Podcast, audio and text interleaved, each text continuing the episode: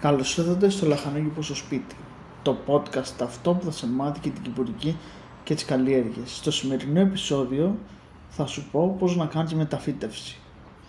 Το καφεόδεντρο είναι ένα δέντρο τροπικό από το οποίο βγαίνει ο καφές. Τελεία εδώ.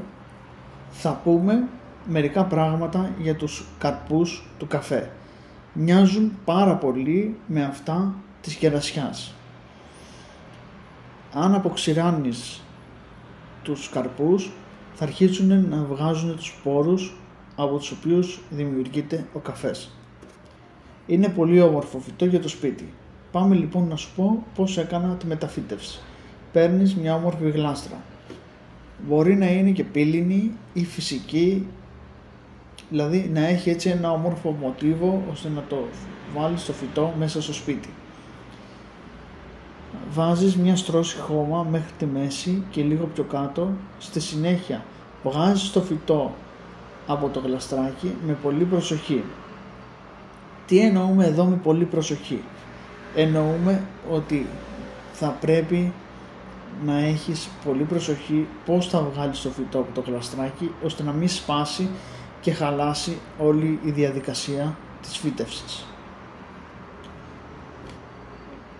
Δεν τραβάμε ποτέ ένα φυτό από, από πάνω. Πάντα προσπαθούμε να το ξεκολλήσουμε το φυτό από τη γλάστρα. Τοποθετείς το φυτό στη λακκούβα που έφτιαξες, φτιάχνεις δηλαδή μέσα στη γλάστρα μια μικρή λακκούβα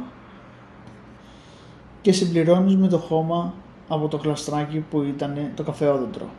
Δηλαδή ρίχνεις ό,τι χώμα είχε μείνει, το ρίχνεις μέσα στο φυτό. Πατάς καλά το χώμα ώστε να πιάσει το καφεόδεντρο. Αν οι ρίζες βγαίνουν προς τα πάνω, τότε συμπλήρωσε με χώμα. Επιπλέον, αν δηλαδή δεις ότι το φυτεύεις και αυτό βγάζει τις ρίζες προς τα πάνω, τότε θα πρέπει να συμπληρώσεις και άλλο χώμα αν είναι πολλά μαζί μπορείς να τα αραιώσεις όπως είναι στη γλάστρα που τα φύτευσες. Λίγο πιο δίπλα, δηλαδή φυτεύεις το φυτό κανονικά.